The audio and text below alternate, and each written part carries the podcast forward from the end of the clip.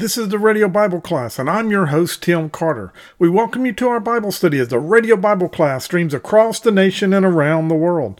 We bring to you a message how Christ ministers to his disciples after the resurrection. We greet you on the internet and radio with a message that Jesus is alive today. Now, today's lesson is titled, Take Me to Your Leader, and comes from 1 Samuel 22 1 through 23. But before we start our lesson today, Word Talk Inc. could use your support. Now, playing music on the radio may sound simple, but actually is quite costly due to publishing rights and royalties. And before that first song is ever played, there's utility bills and tower rental fees and maintenance and so forth. We need people just like you to help with the tax deductible gift. So won't you do that today? You can do that by calling us at 601 483 8648, and there they can take your information safely and securely over the phone or mail us your gift to Word Talk Inc., P.O. Box 4334, Meridian, Mississippi 39304. Now, your gift to Word Talk Inc. is IRS approved as a 501c3 tax exempt ministry. Your contribution is never used for salaries or managerial purposes, but 100% of it goes to the expense providing the good news of Jesus Christ to our listening area. Hebrews 13:16 says, "Do not neglect to do good and to share what you have, for such sacrifices are pleasing to God."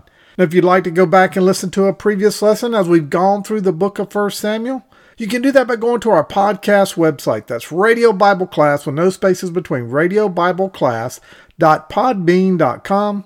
Also, if you want to listen, you can go search on your favorite place that you like to listen to your podcast at, whether that's Amazon or whether that's iTunes. Go to the podcast section and search for WMER Radio Bible Class with no spaces between Radio Bible Class. Well, over the past several weeks, we've been studying about David and Saul and how David has been running for his life. Last week, we talked about run, David, run. Ever since David killed Goliath and he started getting the praises of the people and he became famous because of that, Saul became jealous. Saul became angry. And Saul has now gotten to the point where he's trying to kill David, right out and kill David. Jonathan, his BFF, told him, Hey, you got to get out of here. My father is trying to kill you. So David runs to Nob. There, he winds up lying to a priest. And that priest does help him, though. The priest gives him some holy bread. He also gives him the sword of Goliath. And we looked at that. We looked how David was operating in the flesh and how that he was no longer looking to God, but he was trying to solve the problem himself. And what I can tell you today is if you're listening to me and you're in a time of need, just like David was, maybe you're not running for your life, but maybe it feels like the world is coming down on you. Maybe it feels like there's something going on in your life. If you try to solve it yourself, yourself. You're going to be just like David. David thought he made good decisions, and we talked about this, but he didn't make the decisions that God would have had him make. And we're going to see some of the consequences from him lying to the priest this week in this lesson. But anyhow, he lies to the priest. The priest does give him the holy bread, he gives him the sword, and at that point, he's also noticed why he's there. David knows deep down inside that now that he's been spotted, he's got to go somewhere where Saul won't find him or won't come looking for him. So where does he go? He runs to Gath. Now, Gath was one of the Philistine cities, and he runs into the city carrying Goliath's sword, who was a Philistine that he killed. And when he gets there, all of a sudden people start recognizing him. Remember, David's become famous. He's killed lots of Philistines. And all of a sudden they start saying, Isn't this the guy that is the ruler of the land? Isn't this a guy that they sing a song about that Saul has killed his thousand and David has killed his ten thousand? They even know the song that was chanted that made Saul so mad. He says, Uh oh, I'm in trouble. And what does he do? He starts acting like a madman. He has to do the crazy man dance. And sometimes that's what we do. We do things that make us look like a crazy man. And that's the only way that David gets out of this. He is taken to the king, and the king says, Don't I have enough crazy men here already? And so he says, Get him out of here. I don't need another crazy person in our land. And so, anyhow, David's able to run. And that's where we're going to pick up today. We're going to see that David runs to this remote part. He goes to a cave, and there he becomes the leader of an army. Everybody has a leader. Everybody has something or someone that is leading them. Now, hopefully, it's Jesus Christ that's leading you. But today we're going to see that David leads this army of men. And so let's pick up right here. Let's turn to 1 Samuel chapter 22. I'll start in verse 1, and I'll be reading out the ESV. David departed from there and escaped to the cave of Adullam. And when his brother and all his father's house heard it, they went down there to him. And everyone who was in distress, and everyone who was in debt, and everyone who was bitter in soul gathered with him. And he became the commander over them. And there were with him about 400 men. So let's stop right there for now. So, like I said last week, we saw in Gath, where was the capital city of the Philistines, David had to act like a madman. And so he is told to get him out of the city. So he escapes out of the city and he runs to the cave of Adullam. If you go look at that word escaped here in the Bible, it really means slipping away, being delivered from danger. Doing my research, I couldn't find exactly where this cave was located, but it's most likely near the Judea border, somewhere in no man's land between Judah and the Philistines. But there were many caves in this rocky hillside area that I found, and because of that, I'm thinking that's where David and his men would go and they would have shelter. Before we dive into the rest of what happened, while he's in that cave, we know that he writes some Psalms. As a matter of fact, if you turn to Psalms 142 at the very top in the inscription, it says, A maskil of David when he was in the cave. And what we see here is that in this psalm that David cries out to the Lord. He pours out all his complaints before the Lord. As you read this psalm, you can see that David is in a time of need and he is desperately now relying on the Lord the time that he has gotten away in a moment to think, he's no longer looking at self and he's going, Lord, I need you. I'm in desperate need of you now. I need you to rescue me from those that are pursuing me. I cry out to you, O Lord. That's what he writes. But this is not the only psalm that he wrote. He also wrote Psalm 57. Again, look at the inscription at the top of it before you get to verse 1. You'll see that this was when he fled from Saul to the cave. And he says there, Have mercy on me, O God, have mercy on me, for I, in you, I take refuge. I will take refuge in the shadow of your wing until the disaster has passed. And as he cries out, we see, though he changes from his cry to a worship and praise. You start in verse 7, he says, My heart, O God, is steadfast. My heart is steadfast. I will sing and make music. Awake, my soul. Awake, harp and lyre. I awaken to the dawn. I will praise you, Lord, among the nation. I will praise you among the people. For great is your love, reaching into the heavens. Your faithfulness reaches to the sky. Be exalted, O God, above the heavens and the earth. Let your glory be over all the earth he finishes that he just praises the Lord. And you know what? He finds strength in that. And we're going to see that as I flip back over now to 1 Samuel 22. We're going to see the strength in him where he starts taking care of others. But before we get to that, I want you to understand that we find a whole new level of strength when we praise the Lord. But now, flipping back over to 1 Samuel 22 in the second half of verse 1, we see that when his brothers and his father's house heard where he was, they went down there. They had a family reunion. But not only did they go down there, but everyone who was in distress, everyone that was in debt, and everyone who had bitterness in their soul, they gathered with him also. And he became a leader over them. I titled this lesson, Take Me to Your Leader, because everyone has a leader. Someone or something is leading you. Now, I personally want Jesus to lead you. I want Jesus to be your leader and I want your life to be focused on Him. Every decision that you make should go through the hands of Jesus. And all of a sudden, these people hear about where David is and they come and they want him to be their leader. Now, David had a reputation of being a successful leader. But these people show up and the Bible describes them that they were in distress. Life was overwhelming to them. It just seemed too much. They were in pain. They couldn't seem to get what they needed to get. That's what that means by distress. And of course, debt. Everyone owes somebody something. Everyone came had debt. They couldn't manage their life. They were a day late. They were a dollar short. They were slave to the lender. And then how does it describe the rest of them, that they were discontented. They were bitter in soul.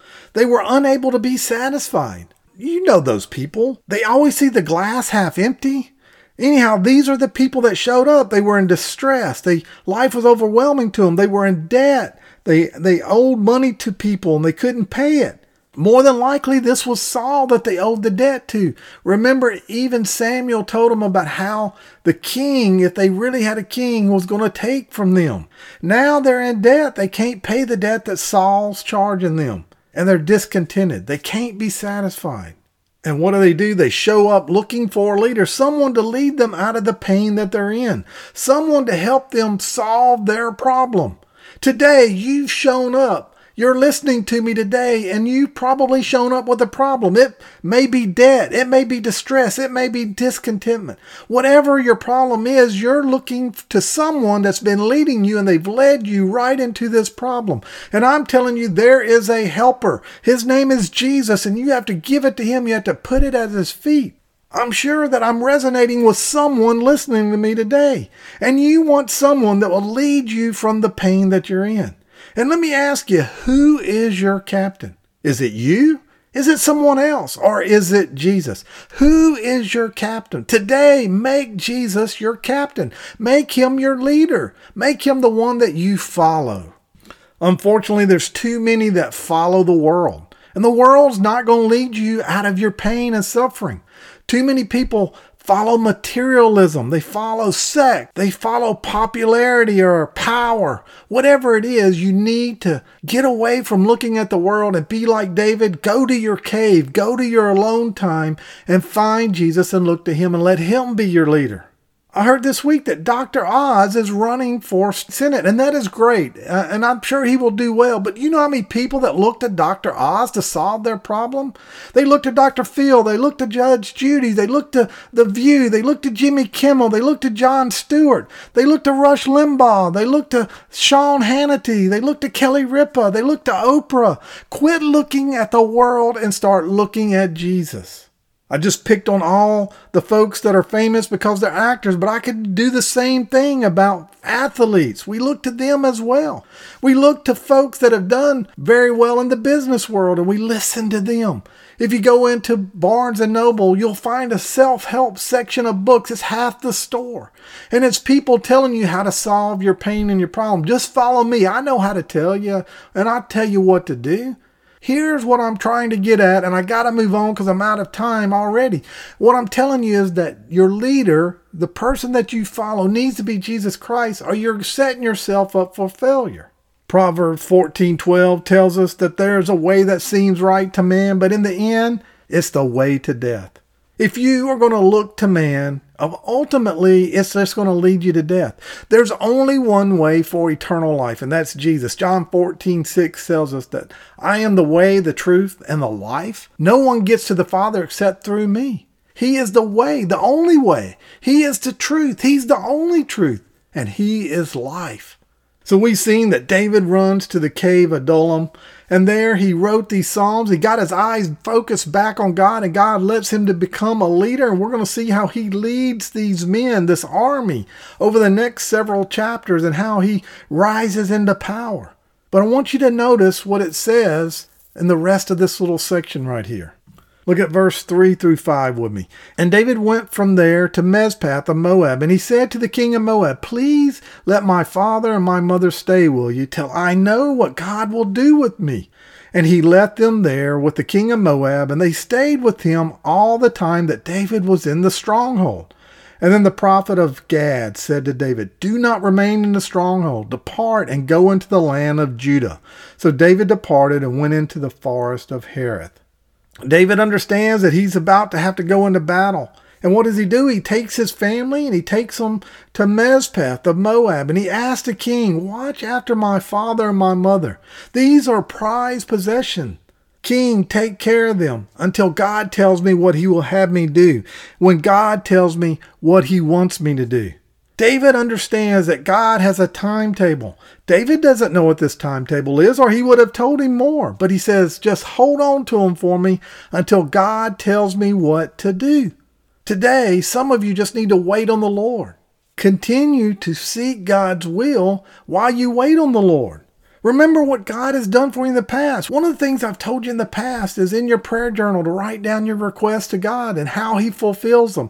So that when you go through these times of need, just like David is, you can turn back in your prayer journal and you can see how God has answered and how He has been faithful. Remember what God has done for you as you go through this time and as you're waiting for Him. And David illustrates that to us right here when he says that until God tells me what he will have me do. So he takes them to Mizpah. He takes them to the king for protection. Now, that word Moab may sound familiar to you. And it should, because if you go back, his great grandmother, Ruth, was from that area. And so he probably had some family there too that could also work with the king.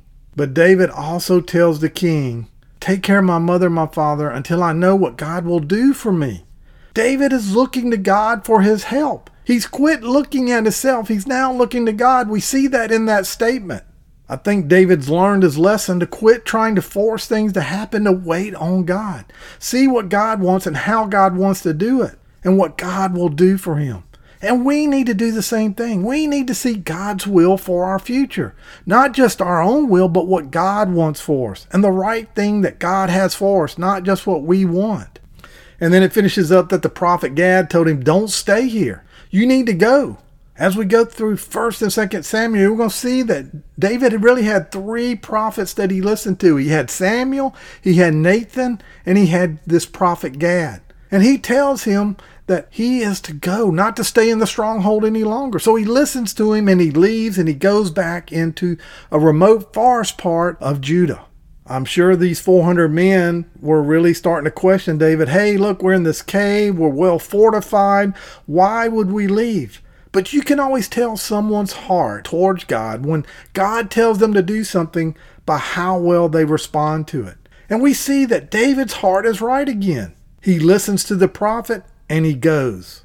There may be one or two of you that are listening right now and that you've learned a lesson. You didn't go at first as you were told by God to go you eventually went, but delayed obedience is disobedience. And that's what God taught you when you delayed what God told you. What is God telling you to do today that you haven't done?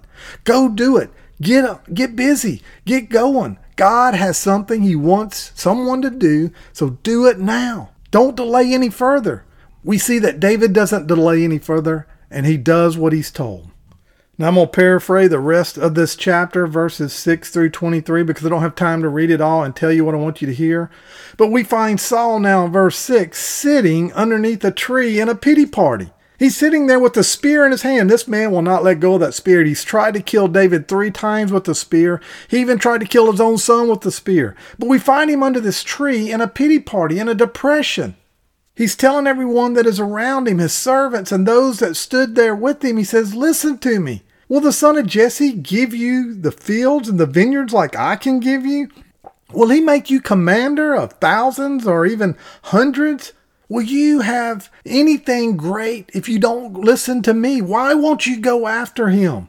Not one of you has disclosed to me about how my son made a pact with the son of Jesse. But then in the group was Doeg, the Edomite. Remember, he is the head farmer for all his sheep. The, he's a sheep herder. He's head of all the sheep. Now he has a chance to make his mark. And look, he says, I saw the son of Jesse. He doesn't even call him by David. He uses the same verbiage because he wants Saul to understand that he understands. I saw the son of Jesse that was at Nob. And he spoke to Ahimelech. And Ahimelech gave him provisions. He gave him bread. He gave him the sword of Goliath. So what happens? The king summons Ahimelech, the priest, and he asks him, Did you help David out? Why did you conspire against me? Why did you create treason with David against the king? And Ahimelech goes, Well, hold on. Wait. I didn't create treason. I had nothing to do with what you think I did. All I did was he asked for food and he asked for a sword. I did give him that. But he told me he was on your business.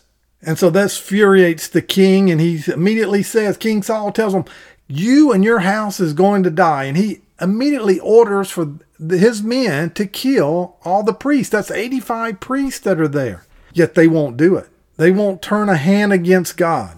His servants, his army men understand that they are not to touch the priest. these 85 priests, they refuse to kill him. But we see that Doeg doesn't have a problem with it whatsoever. Matter of fact, let's look at that for a second. Doeg is an Edomite, probably a high official of that tribe, and they hate Israel. If you remember back in chapter 21, it says that he was in charge of all of Saul's animals. He was a man of influence. And anyhow, he says, I'll take care of it. I'll do the massacre. I don't have a problem killing a bunch of Jews. But before we get to the bloody massacre, just remember if you go all the way back to 1 Samuel 2, these priests were descendants of the wicked Eli and Phineas.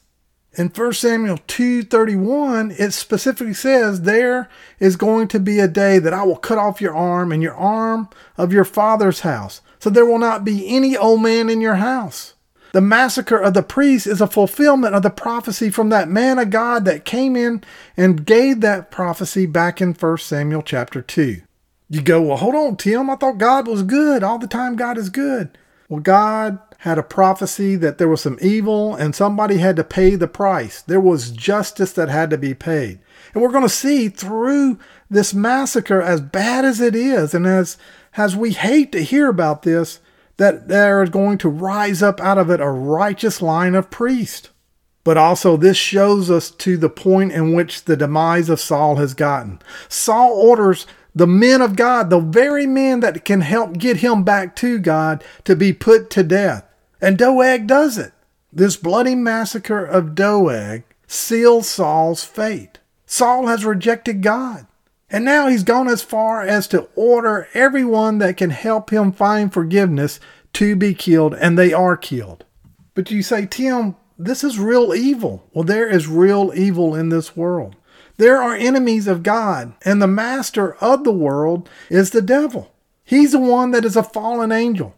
God did not create evil, evil was a choice. In Romans, when we studied it, in Romans 5.12, it tells us, Therefore, just as though one man sin entered the world, and death through sin, and thus death spread to all men because all have sinned. 1 John 5:19 tells us, "We know that we are of God, and the whole world lies under the sway of the wicked one." 1 Peter 5:8 says, "Be sober and vigilant, because your adversary the devil walks around like a roaring lion, seeking whom he may devour." What I want you to understand is there are enemies of God that are in war with God's people, and we are under a spiritual attack. And until Jesus comes back, there will always be an eternal conflict between the children of God and Satan. Those that operate in the flesh, that Satan says, do what you want to do, be all that you can be. If it feels good, do it. All the things that the world tells you.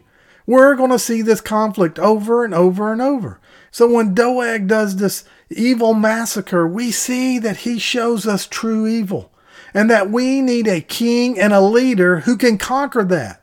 I want you to understand that God is completely good and does not cause evil, but he can use it, and we've shown you that as well.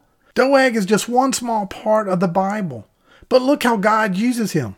God used him to stop Saul, to judge the house of Eli, and correct the priest out of that priestly line, we're going to see Nathan come out and he is going to chastise David for lying, for what David does. And then, even more than that, we're going to see a Savior, Jesus Christ, that will come. He will be our eternal Savior. Romans 11:22 tells us, "Therefore consider the goodness and the severity of God. On those who fell, severity, but toward you goodness, if you continue in his goodness, otherwise you will also be cut off." What did Jesus say? Jesus said in Mark 10 18, Why do you call me good? No one is good but one, and that is God. I like how one pastor put it. He uses this story and the gruesome part of the massacre as a foreshadowing of how God can take the death of his son, how God can take the death of Jesus, how evil can think they've won, and he can use it for the good. He can turn evil on its head and show that there's salvation through an act of evil. And what does that really mean? That means God is sovereign. God is control of everything and God can use everything. Even when the supreme powers and authority that we see in man's eyes do things that we don't understand how God lets them do, God can use that. God brings the right people at the right time into power. The psalmist wrote in Psalms 115:3, But God is in heaven. He does whatever he pleases. Paul was inspired to write in Romans 9:21, "Does not the potter have the power over the clay from the same lump to make one vessel from honor and another for dishonor?" Amount of time. So let me really close with this. What I want you to understand is don't get so wrapped up in is God someone that we can trust. But I can tell you that God is good and God is good all the time and all the time God is good. Don't worry, God is good. Put your trust in Him. He can take things that happen to you, the evil in this world that will attack you because of your trust in God, and He can turn that for the good because He is sovereign. So this chapter ends with one of the sons of Ahimelech racing to David. He escapes to David with the terrible news that he delivers that Saul has killed all the priests. David accepts responsibility. He knew that Doeg was there that day and he sought help from Abimelech. What does he do though? He offers shelter and protection. We can learn from that. We can learn and we can see that God does the same thing for us. This is a foreshadowing of how we can turn to Him for our protection. Look at the contrast between Saul and David here. Saul is ultimately responsible for the death of the priest, but David accepts the blame. Saul destroys the priest, but David protects and preserves the remaining priest. Saul forfeits the counsel of the priest in his life. But David gains a priest and an advisor for the rest of his life. You know, Proverbs 28:13 says, "He who conceals his sin does not prosper, but whoever confesses and renounces them finds mercy." David realizes and recognizes that he was wrong to lie to Ahimelech. When he came to Ahimelech looking for food and for weapons, and he confesses his sin, he accepts responsibility for the actions that he did. If you want God's protection today, you need to take responsibility of your sin. Quit blaming others. Understand that you are ultimately responsible for the sin in your life. You made that choice. And now you need to lay it at the feet of Jesus and ask Him to be Lord of your life to forgive you of that sin. So, will you do that today? Maybe you've shown up like these 400 men today and you need help. I tell you, go to Jesus. He is the ultimate leader, and He's the one we need to be chasing after. And then we need to understand that we've made bad decisions and that Jesus is there to forgive us and to take the lemons that we have and make lemonade out of them. So, will you do that? Let us pray. Dear Heavenly Father, we come before you today, Lord. We thank you for our time together. Lord, we thank you for the book of First Samuel and how we can learn from history, how we don't need to repeat history. We see David's on the run, but yet he is able to be a reflection of you. Lord, how he is a leader to these 400 followers, how he takes and protects his family. Lord, then as Saul murders the priest, yet his people have respect for you that they won't even kill them, so Doeg does it. But ultimately, we see that David took responsibility even when Saul wouldn't. We see how far Saul was gone. And what we can learn from that is that we can be that far gone too, that sin blinds us to our sin that we need to confess our sin to you. And we need to understand that our actions have responsibility and it creates results even to other people. Lord, I pray right now, if you're speaking to one about the sin in their life, Lord, that they would lay it at your feet. They would ask for forgiveness. Maybe they're already saved, Lord, but they've gotten away from you. Lord, they've chased after the world. Whatever it is, Lord, I pray that they would chase after you. They would let you truly be their leader. They would quit following the world and they would follow you. Lord, maybe there's one that's never followed you. There's no they've never asked you to be Lord of their life. Lord, I pray today would be the day that they would ask you to be Lord of their life. Lord, we ask this all in your name. It's in Jesus' name we pray. Amen.